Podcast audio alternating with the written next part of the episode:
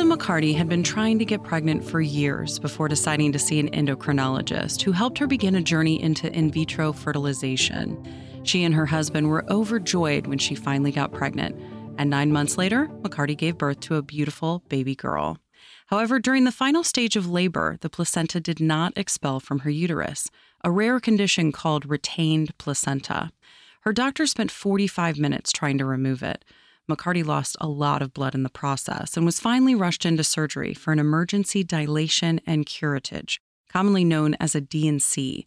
During this procedure, the doctor dilates the cervix and scrapes tissue from inside the uterus. The D&C was successful, and after she'd fully recovered 16 months later, McCarty resumed IVF treatments, hoping to have a second child. She got pregnant but miscarried. McCarty tried again and again, each time with the pregnancy ending during the first trimester. After four losses in just one year, she needed answers. And after that fourth loss, my endocrinologist, who's been in practice for over 30 years, said to me, I've never seen anything like this. We've thrown the kitchen sink at you. I think you need to see a specialist. And pardon the cliche, but it is true. I mean, they literally did every test, we did every medication, every scenario. And he said, you need to see a specialist. And I remember saying to him, I thought you were the specialist.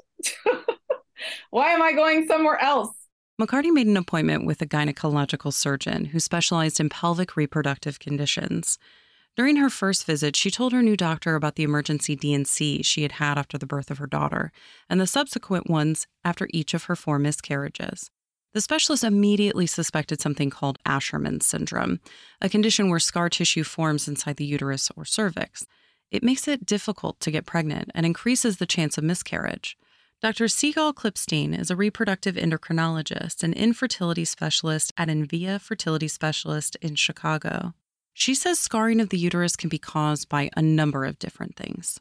Certainly, things like having, you know, a D&C after a miscarriage would increase your risk of Asherman's, having pregnancy termination where you did not a medical termination but a surgical termination, right, with the dilation and curettage also could increase your risk things like this patient had a retained placenta, you know, probably caused some infection in the uterus. So any kind of infection can cause Asherman's, but any kind of surgery in the uterus, and having a C-section could cause Asherman's.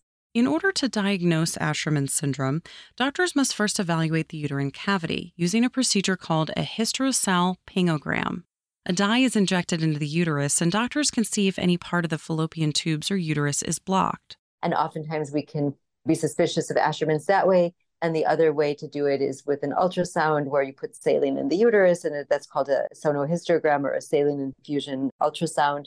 And we put saline in the uterus and watch in real time ultrasound as the uterus expands. And oftentimes with Asherman's, it won't expand fully, or you can see like these bands of scar tissue within the uterus. And if either of those tests are abnormal, then the gold standard to diagnose the Asherman's is something called a hysteroscopy, which is a minor surgical procedure where you put in a lighted telescope into the uterus and watch in real time and see if there's any abnormality. And then you can take care of abnormalities at the time of the surgery with little like micro scissors. McCarty had to undergo this procedure and was able to watch in real time what was happening inside her uterus. It's like watching Discovery Channel, but on yourself. So it was eye opening and also reassuring because I wanted to have someone say to me, Yes, there is a reason why this is happening versus the unexplained infertility that many women get, which is so frustrating. And, you know, this had been going on for so long. So he got in there and he looked, and for, sure enough, there was a significant amount of scarring at the fundus, which is at the top of the uterus, and then also in the uterus itself. And he called it kind of web like scarring, enough where it would prevent implantation from happening, or the implantation would happen, but then it couldn't sustain the pregnancy. However, removing scars from the uterus doesn't always work. Studies show that scar tissue may reform after the first hysteroscopic resection in 31% of women and in up to 46% of women after the second one. Unfortunately, McCarty fell into the latter group. She had three procedures to remove scar tissue, and finally, after the third procedure, McCarty got lucky. The fourth time I went in, he essentially said, There's no more scarring. You're stable. Now you can try to go have a baby. And I remember it was like that feeling like a weight lifted off of me. Walked out into the waiting room and I'm like crying with my husband, going, Please make this possible. McCarty had one remaining embryo to transfer for IVF, but her doctor had to get approval before she could try for a baby one more time. Of course, there had to be another step because he was doing his due diligence. And he was a wonderful, wonderful man. And I had been with him for almost 10 years of treatment on and off. And so he wanted to make sure he's like, I'm not retiring until we get you another baby. Once that transfer was approved, McCarty was able to get pregnant and this time stay pregnant. My son is now five. It's one of those, I'm so grateful to have this story to tell, but I also feel heartbroken for those women who are still going through this because it is such a process. While the process eventually worked for McCarty, some women aren't as fortunate. In rare cases, scarring eats away at the endometrial lining of the uterus, which prevents it from regenerating. Klipstein says that when this happens, nothing can reverse the damage. Women with this rare form of Asherman's will never be able to get pregnant. In those cases, sometimes we'll need to use a, a gestational carrier to carry the pregnancy. So there are cases that are severe that are not sort of amenable to surgical treatment and you're kind of stuck, literally, I guess, stuck. But there are cases in which there's just no way to surgically repair. Fortunately, Klipstein says that unless a woman is trying to get pregnant, having this condition poses no health risks. However, plenty of women with Asherman's do have symptoms that can include pelvic pain, shorter bleeding periods during their menstrual cycle, or no bleeding at all. If you're not trying to get pregnant and you have no symptoms, you don't actually need to know about it or fix it. It only is really an issue if you're trying to, obviously, if you have symptoms and it's bothering you, or if you're trying to have a baby. But commonly, women with Asherman's don't have any symptoms at all. And so, in a woman who's trying to get pregnant and has Asherman's, you really wouldn't often know this until she was having difficulty getting pregnant and then went for an evaluation to see why she wasn't getting pregnant and then did one of these tests in order to evaluate her for Asherman's. But just because a woman has one miscarriage doesn't mean she should suspect she has Asherman's. So typically, miscarriages are common. 20 25% of cases you know of pregnancies miscarry right? So they're very common. So after one miscarriage we recommend trying again unless there's some inkling that there's a problem. But after two miscarriages or certainly after three miscarriages that sort of medical history warrants an evaluation and part of that evaluation is one of the uterine cavity obviously I'm not a medical doctor, I'm just sharing my experience. I think it's so important to ask your doctor about Asherman syndrome, your OB if you're not in fertility treatment, or your endocrinologist if you are, and ask the question Could this recurrent loss that I'm experiencing be Asherman syndrome? Because it is becoming more common. Even if you've had a D&C after a C section, you could potentially be at risk. Research has shown that Asherman's occurs in up to 39% of women with recurrent miscarriage. And though less than 1% of women experience three or more consecutive losses, Klipstein says all OBGYNs should suspect Asherman's if a patient miscarries more than once.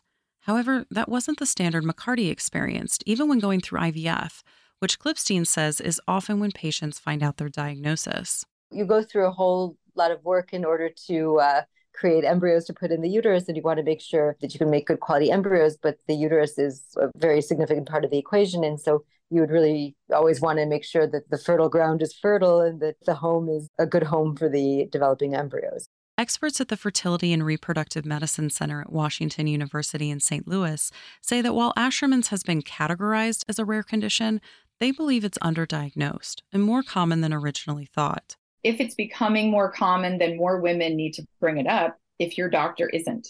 If women are concerned that there might be an issue, they should seek out the care of a specialist, at least for an evaluation or conversation. Certainly, if women have had two or three miscarriages, they should consider seeing a specialist. And, you know, if women have been trying for a year to get pregnant with no reason why they're not getting pregnant, they should seek care. And in fact, if women are over 35, our recommendation is that they not wait a year, that they wait six months before they at least start an evaluation and see if there are any reasons why they might not be pregnant and uh, start discussing potential treatment options. McCarty says she doesn't fault her first endocrinologist for failing to diagnose her Asherman's, but wishes she knew it was a risk of procedures like D&Cs.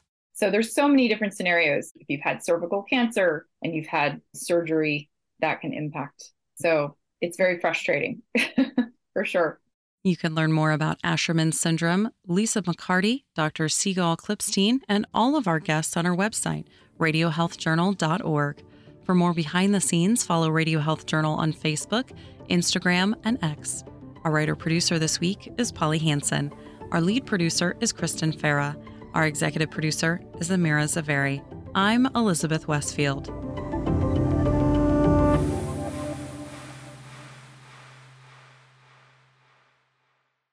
Coming up next week on Radio Health Journal.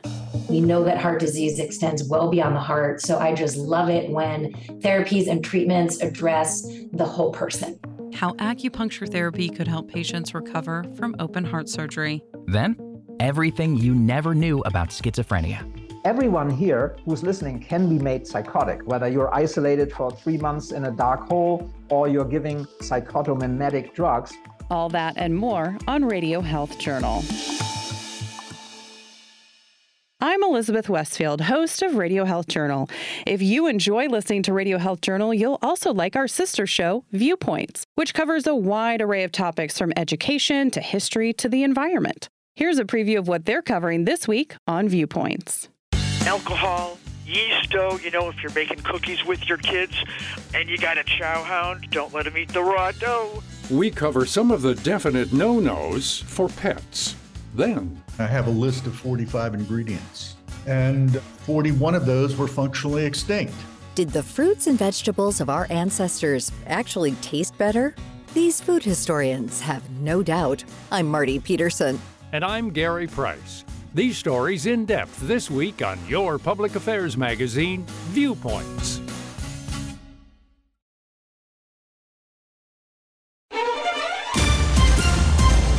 And that's Radio Health Journal for this week. Follow us on Twitter, Facebook, and Instagram to learn more. And check Apple Podcasts, Google Play, and Spotify for a library of past programs. Plus, you'll always find previous segments and information about our guests at radiohealthjournal.org. Join us again next week for another edition of Radio Health Journal.